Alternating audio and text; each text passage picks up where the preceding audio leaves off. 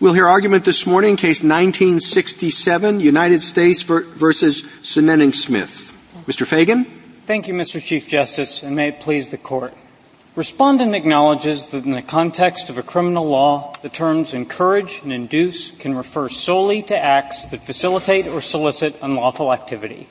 That's the meaning that they have in the context of this criminal law. There's no reason to reach out and give them a vastly more expansive interpretation simply to strike the statute down. Prohibitions on facilitating or soliciting unlawful activity have existed since before the founding and are perfectly constitutional. Interpreting this law to be unconstitutionally overbroad would deviate from that tradition and directly contradict the canon of constitutional avoidance.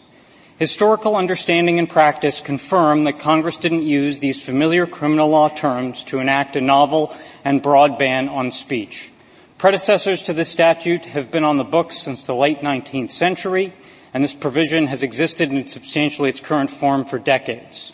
Yet respondent and her amici have identified no actual instances in which the statute has been applied to protected First Amendment activity or any concrete documented instances of chilling speech.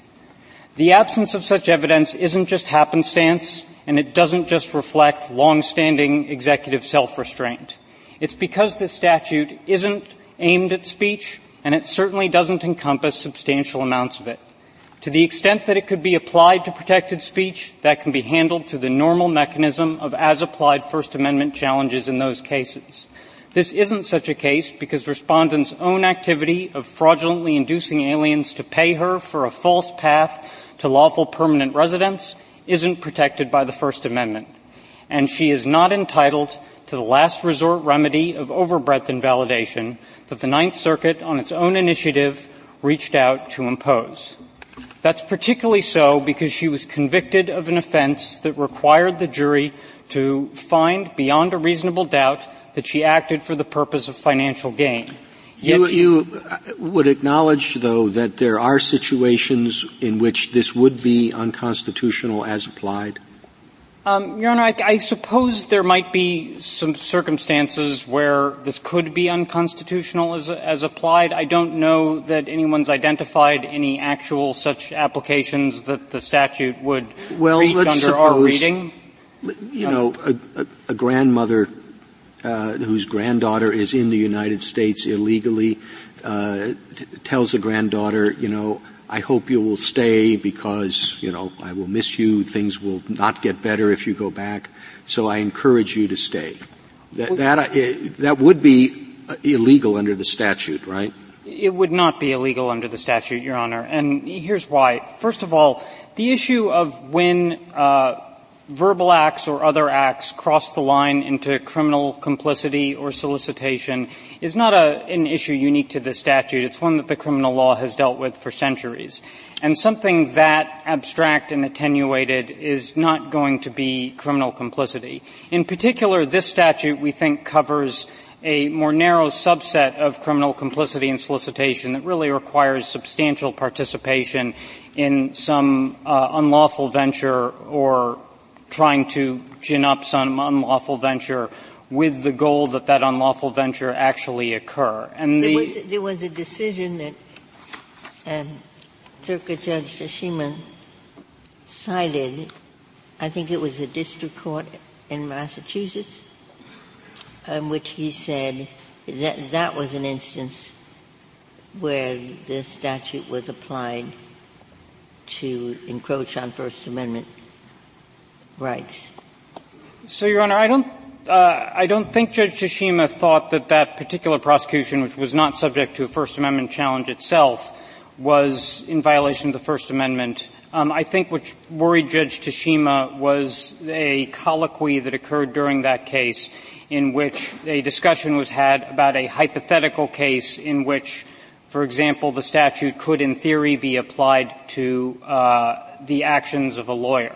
Now, again, the actions of a lawyer uh, and when those cross the line into criminal complicity or solicitation is also not a problem that is unique to this statute, but is an issue that the criminal law has dealt with for quite a long time. What, what about and in a, fact, I'm sorry. What about a charity? So a charity provides food to someone who's in the country unlawfully? So first of all, Your Honor, I think that would be conduct rather than speech, so I don't think it would factor into the overbreadth analysis. Is it covered under this statute? Uh, so if a charity were to give out food to people that the charity knew or recklessly disregarded were in the country unlawfully on the same terms that it gives out food to other needy people, uh, then, then no, Your Honor. Furthermore, I think in interpreting the statute, it's important to remember that it's part of the immigration and What if it's not on the same terms? It's designed to provide food for people who can't get it elsewhere and they know that the people taking advantage of that are here unlawfully? So, Your Honor, there is no explicit exception in the, in the statute for activities that are denominated as charitable. So to the extent that a charity were doing something that violated the plain terms of the statute that amounted to giving, effectively giving money to people to, or something that is the equivalent of money to people with the purpose that those people re- reside in the United States unlawfully, that might violate the statute. But I think another important limiting feature of the statute is to recall that it is part of the Immigration and Nationality Act, and that statute has to be interpreted as a whole and not to be at war with itself.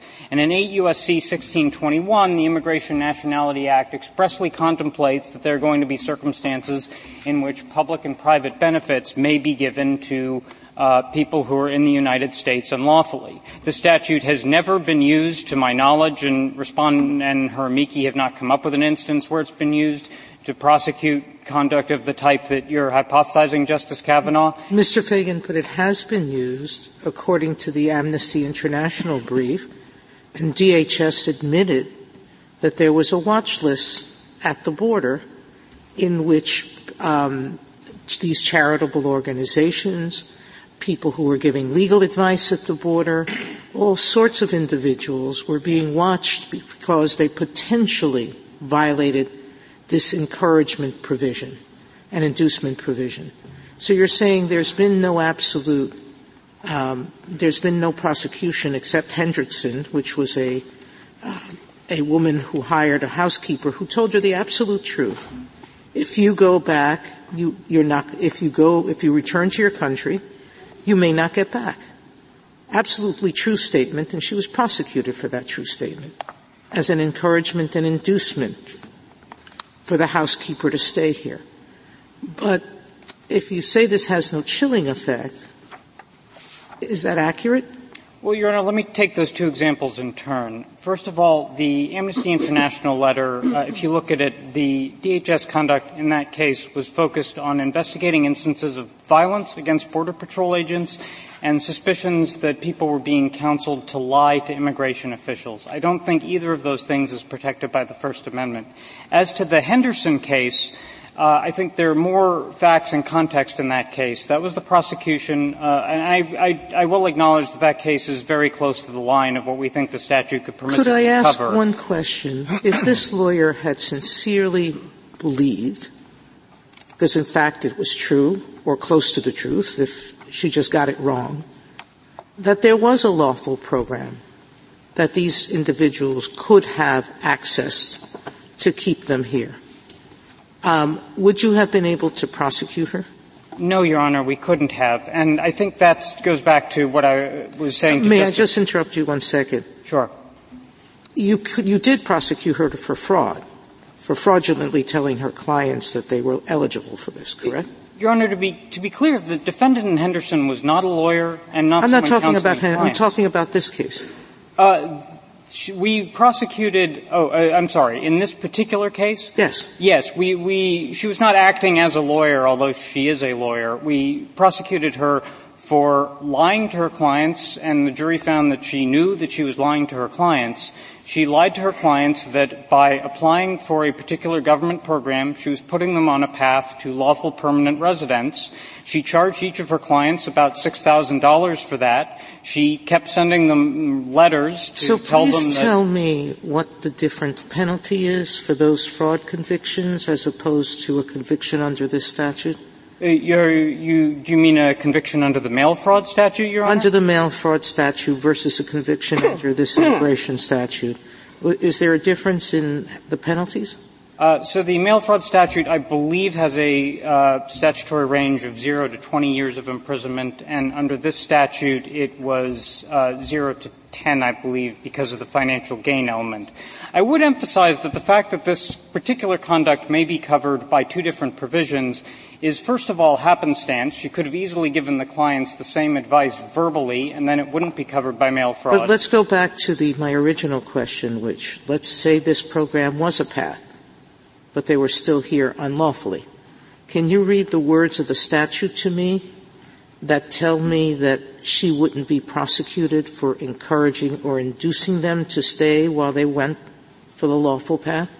So, Your Honor, we don't think it is encouragement or inducement, knowing or in reckless disregard of the alien's unlawful status to uh, either advise someone of the existence of or help someone to apply for a lawful government program. And, and let me explain why.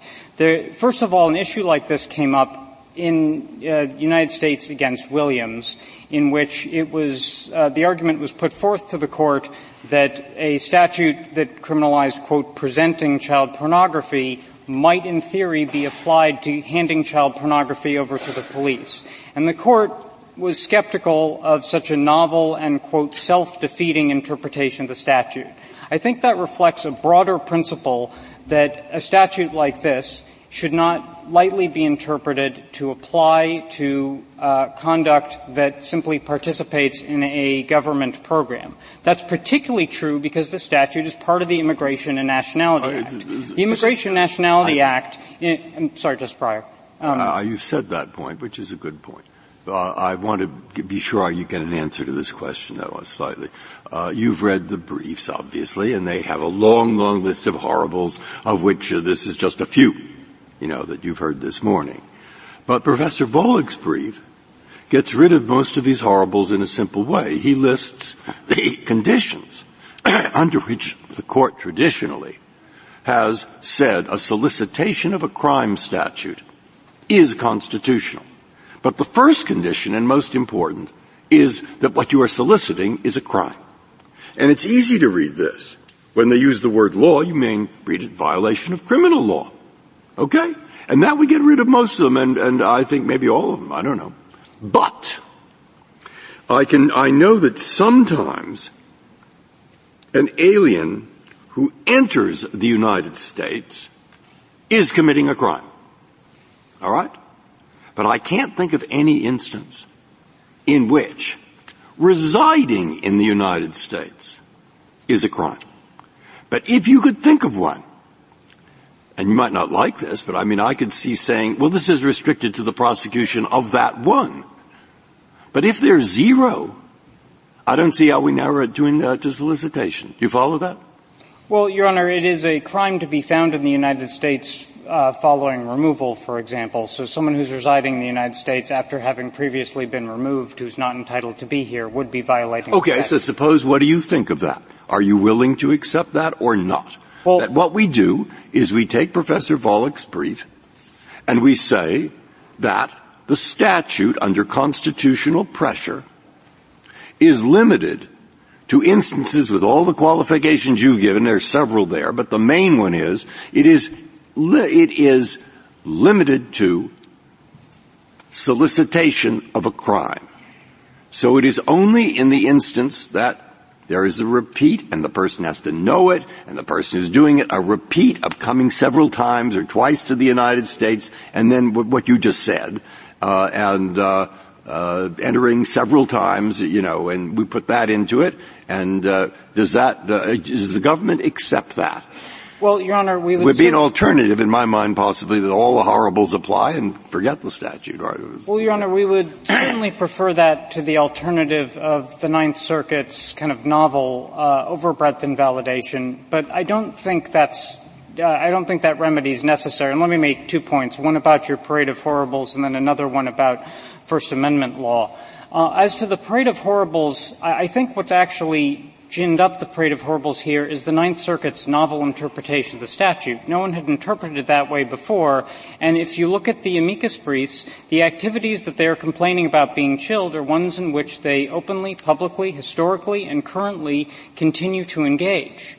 As a matter of First Amendment law, uh, on the other hand, I don't think there's any reason to restrict this to criminal activity. If you look at the underlying law review article that Professor Volokh cites in his brief, he makes quite clear, I think this is on the first page of his article, that uh, this court's uh, description of the unprotected category of statute, uh, uh, sorry, the unprotected speech category of speech that is intended to induce and commence illegal activity, which is how Williams describes it, applies to activity that's either civilly or criminally illegal. He doesn't say that. Yeah. He, he, really, I mean, we couldn't even find one, a case where, where, of course, that makes a huge difference. We can't find a case where solicitation of X is held to be lawful rather than unconstitutional, where X is not a crime. Well, let, let, me give you a few examples, Your Honor. So this court has recently used the example of a business that has out in front of it a white applicants only sign, which is facilitating or soliciting the violation of a civil prohibition against racial discrimination in hiring. There are also the cases cited in our briefs, the Gazam case and the uh, Pittsburgh Press case, both of which uphold okay. civil. Okay, if you take that approach, I see the approach, then all the questions that have asked become relevant. And indeed, it is, it is uh, the landlady who says to the person, you always have a place here, knowing that that person is illegally in the United States. Or, uh, you know, we can list universities, church groups, I mean, you name it, sanctuary cities, uh, where uh, they're trying to uh, perhaps uh, whatever they're trying to do. But it, it wouldn't be tough for turn it over to the prosecutors, and they can use it as threats. You turned it, I mean, all these things that are in the briefs as horribles, okay, your interpretation would introduce them in reality because you've had to make a lot of distinctions, and if I write all these distinctions into an opinion, I won't be certain I haven't left out some. Well, Your Honor, I think there's a reason that we haven't seen that in the many decades, indeed uh, about 150 years that a statute like this has been on the books, and a reason why they can't document any instances of it, and a reason why their amici are all advocacy groups that engage daily in the very activities they claim are chilled. What, what exactly do you think um, encourage means? Are, are there? Is it your position that speech alone can never constitute a violation of this statute? That there always has to be conduct in addition to the speech? Uh, no, Your Honor. There are uh, under we think encourage has a meaning that's drawn from traditional criminal complicity law. Encourage is a very common word that is used in criminal complicity. And what does it mean specifically? What does it mean in this statute? So, in this statute, we think it uh, it's not entirely clear whether encourage is the one that covers solicitation or it's the one that covers complicity. So, I, I would actually, if I could, prefer to take the two Take them together. Fine. What, what, does it mean? Um, we think that it means that you have to substantially participate in the activity as something that the defendant wishes to bring about or to succeed. Well, that's aiding and abetting. It's, it's different from aiding and abetting in, I think, uh, three distinct ways. As the current LaFave treatise that's cited in our brief makes clear, this is on page 457, the specific words that a criminal complicity or statute uses uh, can have some effect on how it's interpreted, the particular subset of conduct that it covers. And I think here Congress's focus on the words encourage and induce mean three things. First of all, it has to be something that the defendant actually wants to bring about or wants to succeed. I don't think you can be indifferent about encouraging or inducing. Second, it has to be something that the uh, alien is aware of. Under normal aiding and abetting law, you could aid and abet, if it uses the words aid and abet, you can aid and abet without the principal knowing about it. If a murderer is about to go shoot somebody and I unload the victim's gun without, before the murderer gets there and the murderer never knows I did it, I'm still an aider and an abettor. And then the third thing is we think it requires some substantial amount of participation. And the reason for that is that um, you can't really encourage. We've been very consistent about this uh, in the proceedings below too that you can't really encourage or induce someone in, in a de minimis way. It has to be something that really does make the activity more likely to succeed or more likely to occur. So if the, if the defendant just says, well, I encourage you to stay here, that might not be enough, but if the defendant says it ten times in a forceful voice, that would be a violation? I don't think that kind of more abstract, attenuated exhortation is really going to uh, uh, satisfy this particular statute. One additional reason why, uh, uh, one additional reason why we think some substantial participation is required is because this is coming in clause four of a five-clause statute, and if you look at clauses one through three, which cover the other kinds of substantive conduct here, all of them require some sort of substantial participation. Well, what do you mean by in, substantial participation? Because I didn't really take that from your brief, so I'm a, a, little bit confused as to where that's coming from. And again, what Justice Alito said, I mean, if somebody says, I really think you should stay here, here are the 10 reasons why, and repeats that and repeats that, and it's, it's very definitely encouraging and inducing a person to stay in this country. Does that count as substantial participation? Or is there some non-speech conduct that has to be added to the mix? Well, Your Honor, I think there are occasions in the criminal law where words can constitute aiding and abetting, and I think that the same is true under this statute. If the court were to have a problem with that, it could either be addressed through as applied challenges, as the Chief Justice has mentioned, or Again, we would prefer to the Ninth Circuit's remedy something that says that it has to be uh, an interpretation that says that it has to be accompanied by some conduct. Mr. But I don't. Um, Mr. Feigin, I, I, I, just wanted to give you a shot before your t- time's up, and, and I, I, take your point there, uh, such as it is. But two two things. Normally, in the criminal law, when we in secondary liability to avoid the First Amendment, we, as Justice Breyer suggested, don't allow punishment for speech greater than the underlying conduct itself. That would seem to be a, a basic First Amendment value. So what do we do about the fact that most applications, maybe not all, but most applications here of the underlying conduct would be civilly punished, and here you wish to criminally punish the speech, number one. And number two, normally we require the aider and abettor or secondary liable person to have a purpose shared with the defendant the same purpose. And here the government, as I understand it, argued that there's no mens rea required to prove this violation or a very minimal one. Well, Your Honor, below we resisted a, mens rea of willfully, which would require some specific. Yeah, purpose. no, some specific, uh, having specifically in mind uh, the a specific the violation purpose to violate law. the laws. Yeah. We do think this requires the same mens rea that this court described in Rosemond, where the court said that participation in a crime with knowledge of the attendant circumstances, although this would extend to reckless disregard of the attendant circumstances, would satisfy the normal and that's what I guess I'm, I'm, I'm, getting at is that if, you, if, recklessness is good enough, so I could be in my speech, and, and this gets even beyond the specific versus how uh, the, the, conduct and, and how um, specific the exhortation has to be but I could be reckless in my speech in encouraging somebody and uh, and wind up a, a, federal criminal, even though the underlying violation is merely civil. Is, well, that, is that the gist of the government's position here? Uh, no, Your Honor. The, the, reckless disregard has to be in relation to the alien status. I know. I'm, I'm uh, recklessly. I'm recklessly indifferent to my granddaughter's status, and I'm recklessly encouraging, exhorting her, in whatever level of specificity you require but um, I have no intention of, of violating the, the immigration laws, and um, uh, the underlying conduct that, for which she can be punished is merely civil.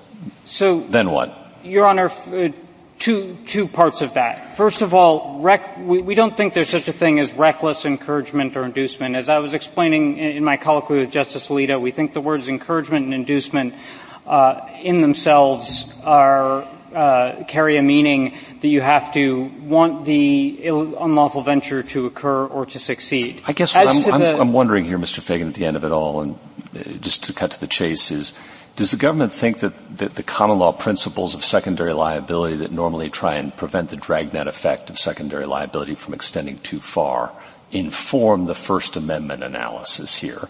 Or would you just have us blow past all of those guideposts? Well, Your Honor, we do think the statute should be interpreted in conformity with the normal criminal law principles of uh, accomplice liability and solicitation that the court has long recognized. But the problem do you agree with Professor Volokh, or do you not? Your Honor, I do not agree, or we do not agree, with Professor Volokh's suggestion in his brief that this needs to be limited to criminal activity. Again, if you if you look at the article uh, that he cites uh, in his brief, it has some of the same examples that uh, I was just uh, using. I don't know where I don't know where Professor Volokh got this idea, but there are situations in which a, a person uh, in which the the commission of the un, uh, of the uh, offense that is encouraged is not made criminal because of the vulnerable position of the person who is engaging in that act, but it doesn't necessarily follow that encouraging that person to do the thing cannot be made criminal. I think that's exactly right. I could just quickly answer and then uh, very balance. briefly. Yeah. Um, I, for example, you could decide to make prostitution a civil offense and still criminally punish recruiting prostitutes. Thank you. Thank you, counsel.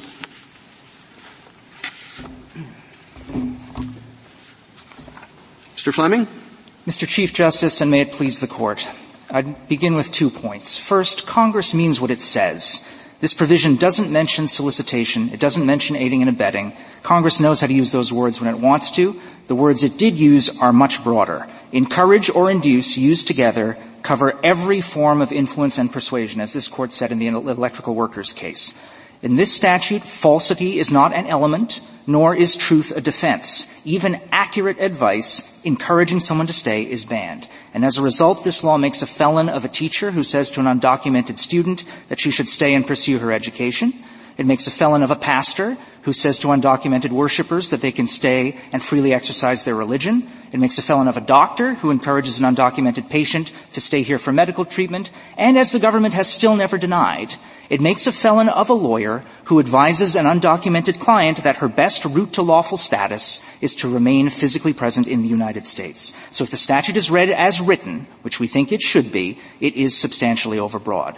The second point, however, and I think this was pointed up effectively in Justice Gorsuch's question, is that even were this court to rewrite this law as a solicitation provision, and we don't think it can, it would still be overbroad, and that is because there is no historical tradition going back to 1791 or since supporting a categorical exclusion from the First Amendment for solicitation of non-criminal conduct. All of the government's common law examples, going back to Sir Edward Coke and Sir Matthew Hale, all involve solicitation of crime, per Justice Breyer's question. Professor Volokh explains this, and he explains why that's the case. Because solicitation offenses fall within the traditional exception of speech integral to a crime. There is no dispute, however, that nothing my client did encouraged or even solicited anyone to commit a crime. So Justice Breyer, were the court to read the statute in the way that Your Honor suggested, although I don't think that's a fair reading of what Congress did. But if the court were to rewrite it that way, the judgment of acquittal would still have to be affirmed because there is no suggestion that any of my clients, uh, uh, the, the, people that she encouraged, were ever encouraged to commit a crime or did commit. Well, on on this point, was there anything in this statute? This is little I V. In it, the earlier parts of the statute, one, two, and three, is there anything that she could have been convicted of when she was taking people's money and doing nothing for them. Uh, so, to answer the question, Justice Ginsburg, and then I'll address the premise. But to answer the question, no. Uh, provisions 1, 2, and 3 of uh, 1324A1, A1A uh, do not uh, prohibit my client's conduct. However, the falsity aspect built into your question was the basis of the government's mail fraud prosecution. And one thing I'd like to correct in what Mr. Feigin said is a mail fraud prosecution doesn't require that a mailing be fraudulent. It just requires a fraudulent scheme where there is a use of the mail that is incident to the scheme. And that's how this case was charged. She wasn't accused of, of putting something in the mail that was fraudulent. The, misrepresentation, the misrepresentations that were accused were oral misrepresentations. So whether the fraud is supposedly written or oral, as long as there is a mailing, which in connection with immigration there will almost always be because applications are filed with the government either by mail or there will be a use of the wires if someone uses a telephone or the internet. Any actual fraudulent scheme can be readily prosecuted and is readily prosecuted by the federal government. There was one count There were five counts. Two were knocked out by the Ninth Circuit judgment. So the two, there were three remaining counts. Two were mail fraud. What was the other one? There were um, so there were three um, uh, people who were three non-citizens who were offered as potential victims. One did not testify at trial, and so as to that one person, both the mail fraud and the immigration encouragement count were thrown out. She was convicted of two counts of mail fraud and two counts of encouragement for the other two. There were also two uh, tax-related counts to which she pled. On Professor Volokh's point, uh, it's an interesting point, but let me give you this example and get your reaction to it. Uh, there's a teenager who's who has been ser- very seriously bullied and is very depressed and is thinking of committing suicide. The teenager has a gun in his hand. He calls up the one person he thinks is his friend and he says, I'm thinking of killing myself. And the person on the other end of the line says, you've said this before, I'm tired of hearing this from you, you never follow through, you're a coward, why don't you just do it? I encourage you to pull the trigger. Now, is that protected by the First Amendment? Is that speech protected by the First Amendment? Attempting to commit suicide is not a crime. So I, I don't think that would be protected, Justice Alito. Why, what is, why, why would that be? So doesn't that defeat the argument that you can never, someone can never be convicted of speech that encourages an activity that is not criminal. No, I think uh, I think uh, in, incitement to suicide would fall within the Brandenburg exception. You're talking about inciting imminent harm and imminent lawlessness. Also, let's remember, at common law, suicide was a crime, uh, and so the framers may well have considered that speech soliciting or aiding and abetting suicide was in fact not something that was being protected well, it's not, it's not a crime today. No, not today. And why would this, why does this not qualify under Brandenburg? Why does it not qualify? Why would encouraging someone to remain in the country illegally not qualify under Brandenburg?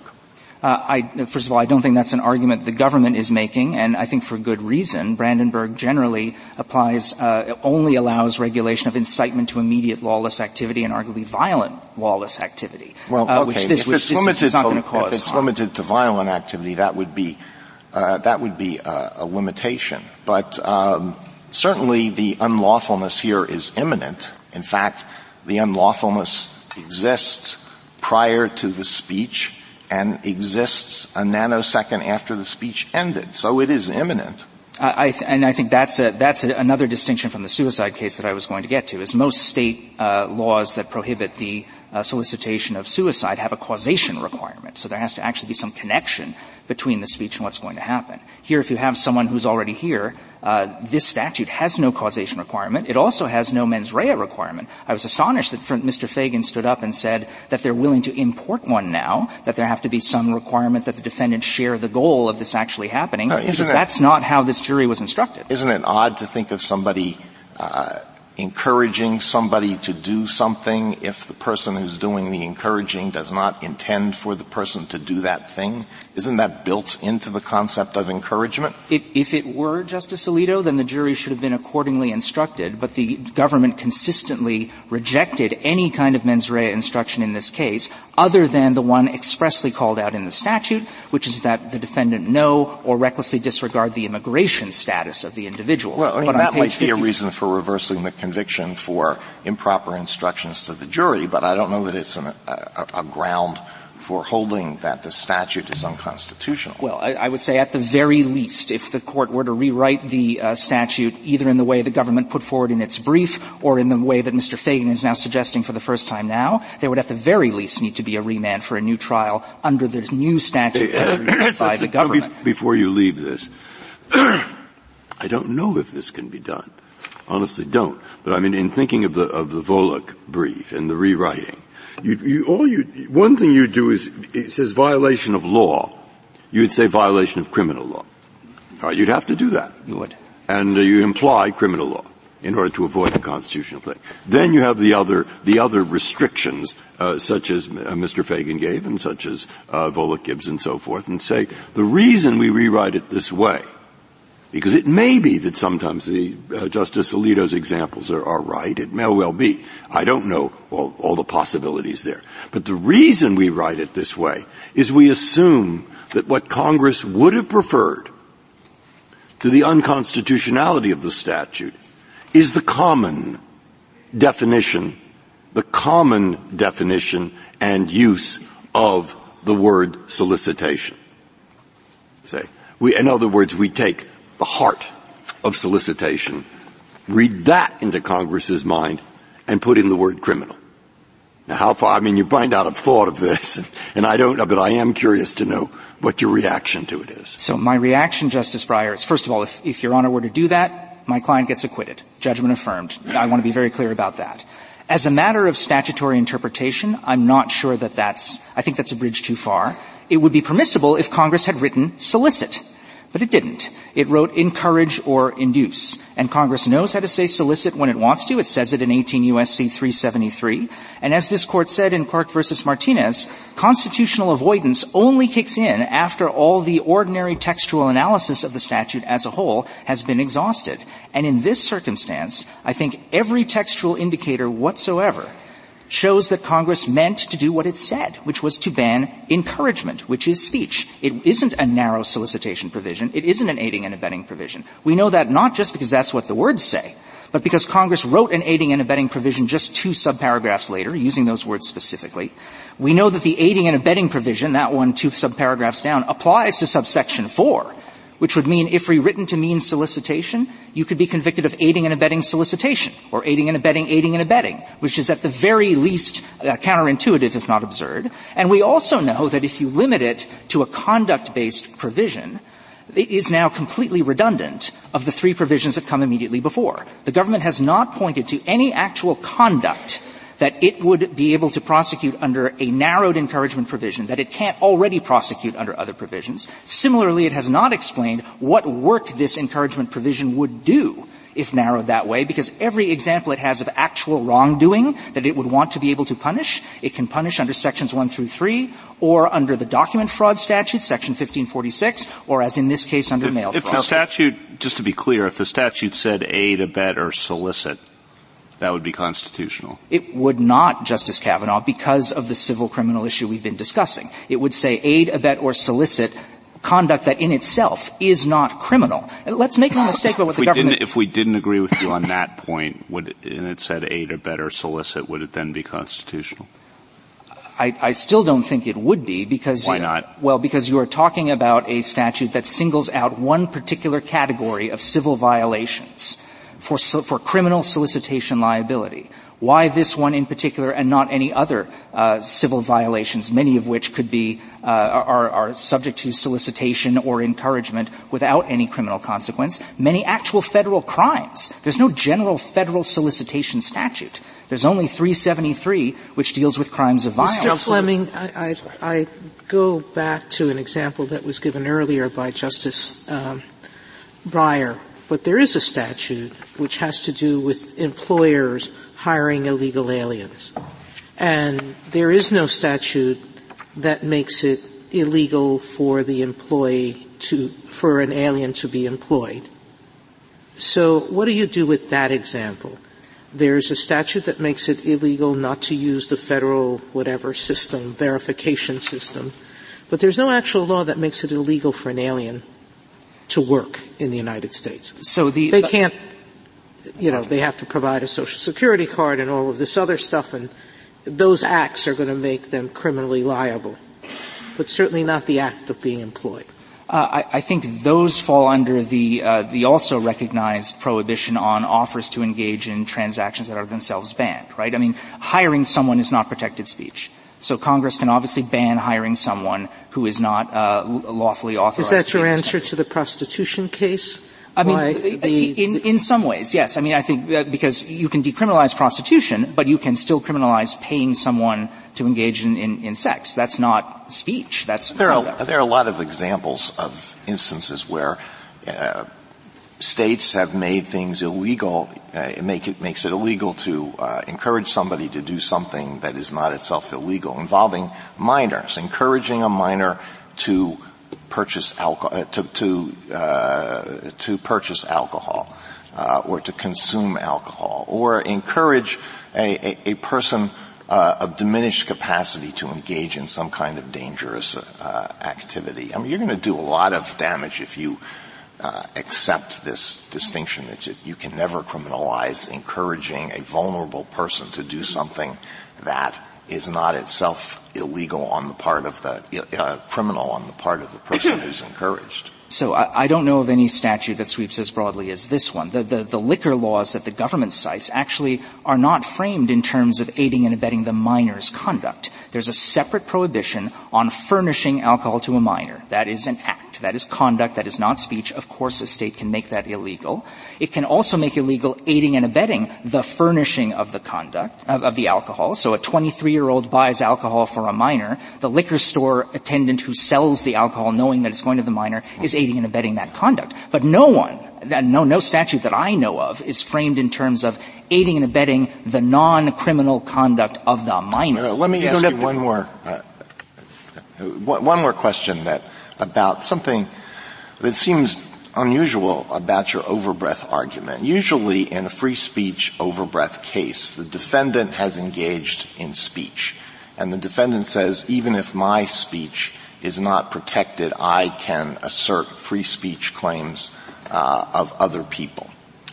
But here, your client was not prosecuted for engaging in speech. She was prosecuted for encouragement through conduct. So you have somebody who didn't engage in speech at all making free speech case, uh, free speech claims that could be asserted by other people. Now, free speech, uh, the overbreadth is a, is a strong doctrine, but uh, are there other are there other cases where this has happened? And if not, why should we extend it into this new area? I think the best example is Coates versus Cincinnati. That, that was an, an overbreadth challenge. That was the one where the, where the ordinance prohibited being on the streets of Cincinnati engaging in, in, in, in annoying conduct and it was not clear what Mr. Coates had actually done. The record before the court didn't even show what it was, and this court recognized that the ordinance could have prohibited all manner of prohibitable conduct, like blocking traffic or littering the streets, but it nonetheless found the ordinance to be unconstitutionally overbroad because it was directed to a substantial amount of protected speech. And this is the same case. We do not need to show that the conduct that um, Ms. Sineneng-Smith engaged in was protected speech if the statute, as it plainly does, sweeps within its ambit a substantial amount of, of protected speech when compared to the, the, legitimate sweep of the statute. Mr. Fleming, what do we, what, what do we do about the fact that there haven't been prosecutions brought of the kind that you talk about? I mean, there's obviously no requirement that that be the case, but there is a view that there has to be a realistic risk of a statute that's overbroad being applied to protected activity. So where does the realistic risk come from in the absence of actual prosecutions that you can point to and say, ah, that went wrong? I'd like to point to the Henderson case and I'd like to clarify a statement that, that uh, Mr. Feigin made about it. One of, this is the case in Boston, uh, where uh, Ms. Henderson was prosecuted and one of the theories, an independent theory of liability, was that she gave advice to her undocumented housekeeper. If you stay here, they won't let you back. And the district court's opinion on page 200 makes very clear that is an alternative theory of criminal liability. It's not just hiring the person, it was also the advice that was given. And that's why the district judge engaged in the colloquy with the hypothetical about the lawyer, is because it was a prosecution Okay, I'll take the point, but broaden it out a little bit in terms of your answers. Uh, you just said, okay, there's not zero, there's one. There's at least one that okay. we, we know of. Yes, that's right. And in, and in terms of the others, I mean, I think Your Honor said this, but I'll, I'll reinforce it to the extent I might which is I don't think this court has ever required a certain number of actual prosecutions. The overbreadth doctrine there is, uh, the overbreadth doctrine is triggered by the substantial sweep of the statute carrying within its ambit a ban on protected speech. The fact that the government is careful enough usually not to charge it in those cases does not take away the fact that it risks chilling the speech substantially. Now Mr. Feigin makes the point in his brief and again this morning that well lots of people are actually making this speech already within the ban. That's not relevant either. When this court decided the Stevens case, it pointed to hundreds of hunting websites and hunting magazines that contained depictions of uh, animal uh, cruelty that fell within the ban. That was not a weakness of the challenge. That was a strength of the challenge because it showed that the speech was not fanciful or hypothetical, but actually was happening. I point out, this statute historically was not used very much, but the, the government has recently made it a focus of enforcement. The religious organizations amicus makes this point on page 30. Um, and it's also something that, as uh, Justice Sotomayor's question pointed up, they are using as the basis for investigation of U.S. citizens for their prayer, for their speech, and for their legal advice. And so even though in the past there may not have been that many uh, uses of this statute, one can expect that if this court upholds the statute, it will continue to be threatened and used, and whether it's ultimately used does not matter because the First Amendment does not require us to rely on the grace of the executive branch. It what protects us from these situations. Uh, go back for one second because I, I'm taking in your answer to what I asked before. but imagine this. One says the opinion. Uh, the, the government wants this to be interpreted as a solicitation statute. So be it. We insert the word now. Two, Solicitation has some rules around it. One is what Justice Gorsuch said. Uh, you, you don't punish as a criminal that which isn't, but there might be exceptions to that. General rule. General rule with possible exceptions. Two, it has to be imminent. That's Brandenburg. Three, it has to be very specific, and there could be some others. Now, it does require us to add one sentence that we interpret it as Congress picking up in the government's view solicitation, the common definition of solicitation, not including the exceptions, etc. Because this is a common kind of thing. You see something like that. That's it. That's the question because that's what's floating around in my mind. I think, Your Honor, if you write that opinion, you'd have to add one more sentence, yep. which is the judgment below is affirmed. But if you add that sentence, we would be fine with it, with one exception, well, or one question, which is the notion that there might be exceptions to the rule that solicitation has to be limited to a solicitation of criminal conduct with specific intent on the part of the defendant that the criminal conduct be committed. If would we, that, would we, oh, sorry. Would, would we have to get that passed by the Senate and House and then signed by the President before we could put that, that many changes to the statute? Absolutely, Mr. Chief Justice. And the fact that you would need to do that in order for it to be constitutional is a good indication that Congress did not mean for the statute to be read that way, which is why we think the easier opinion to write is an opinion that says we look at the text, we look at the context, and there's nothing in this subsection 4 that suggests that Congress meant the kind of limited statute that Justice Breyer. Would you talk a little bit about that generally, because um, you know we obviously like to save statutes rather than to kill statutes. So what can we do, consistent with our own role and consistent with our understanding that Congress's role is different? But when is it possible for us to narrow statutes without being subject to the critique that we're rewriting them? And is it possible in this case? Uh, I don't think it's possible in this case because all of the textual indicators point in, term, in the direction of the interpretation that I've been advocating and that the court below took. Uh, I think as a general matter, this court interprets statutes. It doesn't rewrite them. And if there is an interpretation of the statute as a whole, I don't just mean a single word. I mean, certainly encourage can mean lots of different things, but it is very broad and capacious. And unless there is a suggestion that Congress meant to adopt a narrower interpretation, here there is no textual indication of that. I don't think that's permissible. Then was, we would never, then we would never do a narrowing construction because uh, you would always say, well, just go with what the words of the statute mean. No, I think there are there when, are times. When can you do to pick up on Justice Kagan's point? When can you do a narrowing construction? You have a broad term, if read literally, would be broad. When can you narrow? I, I think, uh, as this court said in Clark versus Martinez, what the court does is it applies all the standard rules of textual analysis of statutes, not just interpreting a particular word, but looking at how it's used in context, looking at the common law background against which Congress legislates, looking at the overall structure of the statute, looking at legislative history sometimes. When all of that has been exhausted, if the court still thinks that the statute is ambiguous and reasonably susceptible to two different meanings, then constitutional avoidance has some force, and you pick the one that is going to avoid the constitutional. Well, when you do all that, you usually have a best interpretation so you don't get to the constitutional avoidance. That's the, that's the problem. I think the problem is can you read the statute to be not the best interpretation, but a, but a second best so as to save the statute, as Justice Kagan says in, and not uh, opine too forcefully on the First Amendment limits when you don't have to to I, avoid some of Justice Alito's hypotheticals. Often one can do that. This is not a case in which I think you can, but I'm, I, am i am not here to suggest that constitutional avoidance never works. It does. But the first thing one has to do, and the court has been clear about this, is read the statute and apply the standard tools. And I think when you do this here, there isn't a, there isn't much objection to this on the other side.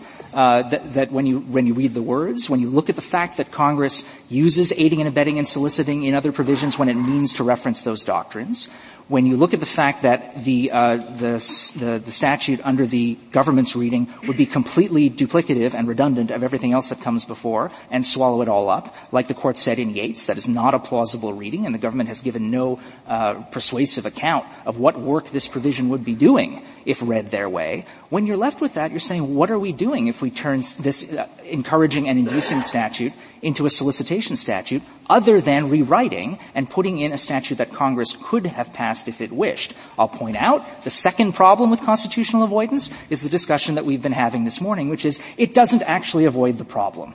Because if all you're doing is change the verb from encourage and induce to solicit, you are simply creating a brand new First Amendment exclusion by uh, creating a, a, a, statute that prohibits encouraging or soliciting non-criminal conduct, which is we've never seen a single statute like that before. Would it, would it be, has pointed one. Go ahead. Well, Mr. Fleming, could I take you back to the question I asked before when you gave me the answer that Coates is a case that falls within the category that I mentioned, uh, and you said we didn't know what Coates was doing, but actually the opinion says Coates was a student involved in a demonstration and the other appellants were pickets involved in a labor dispute. That is expressive conduct at the very least. So I, I ask you again, do you have a case in which a person who did not engage in speech is able to make a free speech overbreadth argument? I, I, I mean, Coates may have been involved, but I'm not sure what the court knew in that. I think there's a footnote in the opinion that says it's not clear exactly what he was doing. He was part of the group. So I think that's the best example. Um, that said, uh, the, one of the cornerstones of the overbreadth doctrine is that as long as you are charged under the provision, which my client clearly was, I mean, she herself, by the way, the, the indicted conduct was the sending of a retainer in which she agreed to file non-fraudulent applications with the government. There's no suggestion that anything she did was actually fraudulent in terms of what she was indicted for for these counts. The mail fraud counts had to do with oral statements made earlier. So there was, in fact, an as-applied free speech argument made. It wasn't decided by the Ninth Circuit. It's not covered by the question presented. But she did engage in speech. That's our position. But it doesn't matter for purposes of the question before the court because this is an overbreadth challenge against the sweep of this statute far beyond any legitimate uh, conduct that the government would need to prohibit because there are many other statutes that prohibit actual conduct-based wrongdoing. Unless, uh, if I may, I'd, I'd, just like to point out this is a very unusual statute. If Congress uh, wrote a statute that said it is a crime to aid, abet, or solicit certain serious civil offenses, A, B, C, is that law on its face permissible? Uh, I would say not without some proof, because if we take Stevens seriously, as I think we have to, there would have to be some kind of evidence that the framers, at the time that they wrote the First Amendment, expected that category of speech to be excluded from its ambit. But if and Congress then rewrote it to say it is a crime to aid or abet or solicit certain offenses and then lists and makes them crimes, you're okay with that, obviously. I mean, that raises, it, uh, that's a harder case. Thankfully, we don't have to deal with that here. That raises, I think, the difficult question, which Mr. Feigin, I think, very wisely stayed away from, which is it's hard to tell sometimes the line between protected speech and unprotected solicitation. Remember, in Williams, this court said it's perfectly okay to say to someone, I, en- I encourage you to obtain child pornography. Right? That's protected. So is it enough? I mean, solicitation of violent offenses, we know that that, that can be prohibited. Solicitation of minor offenses, I think that's a difficult question. This court doesn't have a lot of solicitation cases on the books. Maybe one day your honors will have to decide it, but that is not today. Um, so I would just like to be very clear. This is a statute that uses very broad words, that uses them in the context in which all they can do is ban free speech. The result is that vast amounts of truthful and accurate and heartfelt speech that's in no way related and much less integral any actual crime, is subject to five years in federal prison. I would submit that the First Amendment is wisely designed to protect us from just this kind of a law, and we would respectfully request that the judgment be affirmed. Thank you, counsel. Uh, four minutes, Mr. Feigin. Thank you, Mr. Chief Justice. Uh, I take respondents' principal submission today to be that you simply can't read these words to mean anything other than the incredibly broad reading that respondent in the Ninth Circuit attribute to them, uh, and that's why you can't do constitutional avoidance. But that's simply not true, as respondent acknowledges on pages 20 to 21 of her brief. Uh, these words can, in the context of a criminal complicity provision, at least under the canon of noscitur a sociis, have the meaning that we are attributing to them today. And if they can have that meaning in that context, they can have that meaning in this context. These are not unusual or strange words uh, to use in this context to mean what we are saying that they mean. As we point out in our brief, they are commonly used in state statutes, the model penal code, the LaFave Treatise, even decisions of this court have used them in that way. Used in that way, they fill a gap in this statute that includes conduct. For example, under Clause 1, the alien, someone needs to actually bring the alien into the United States, so even aiding and abetting bringing into the United States wouldn't cover certain kinds of help for aliens who come into the United States by themselves.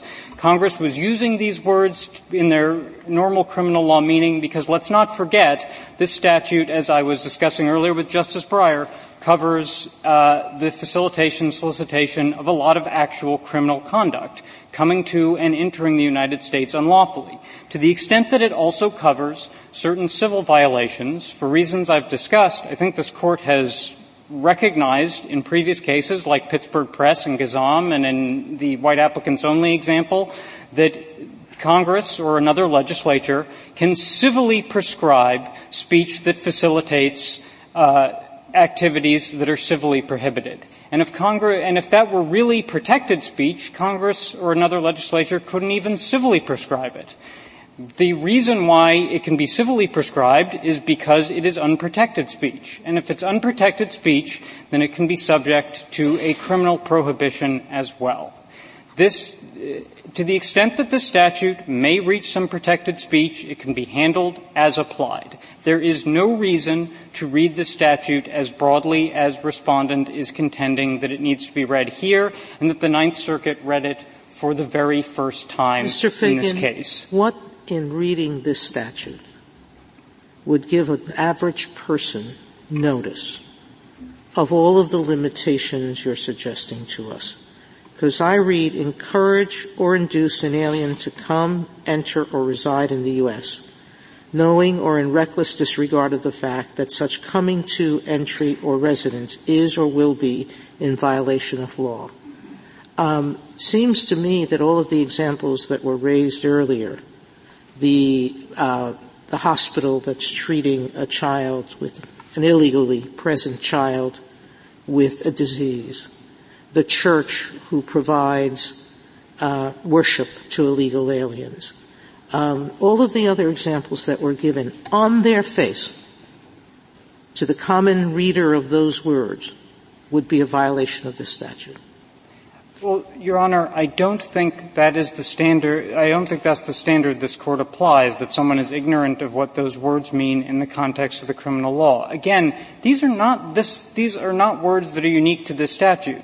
If you look at the LaFave Treatise, section 13.2, the word encouraging is used as the title of section headings to describe accomplice liability. This court used the word but accomplice liability has all sorts of meaning that you're not endorsing.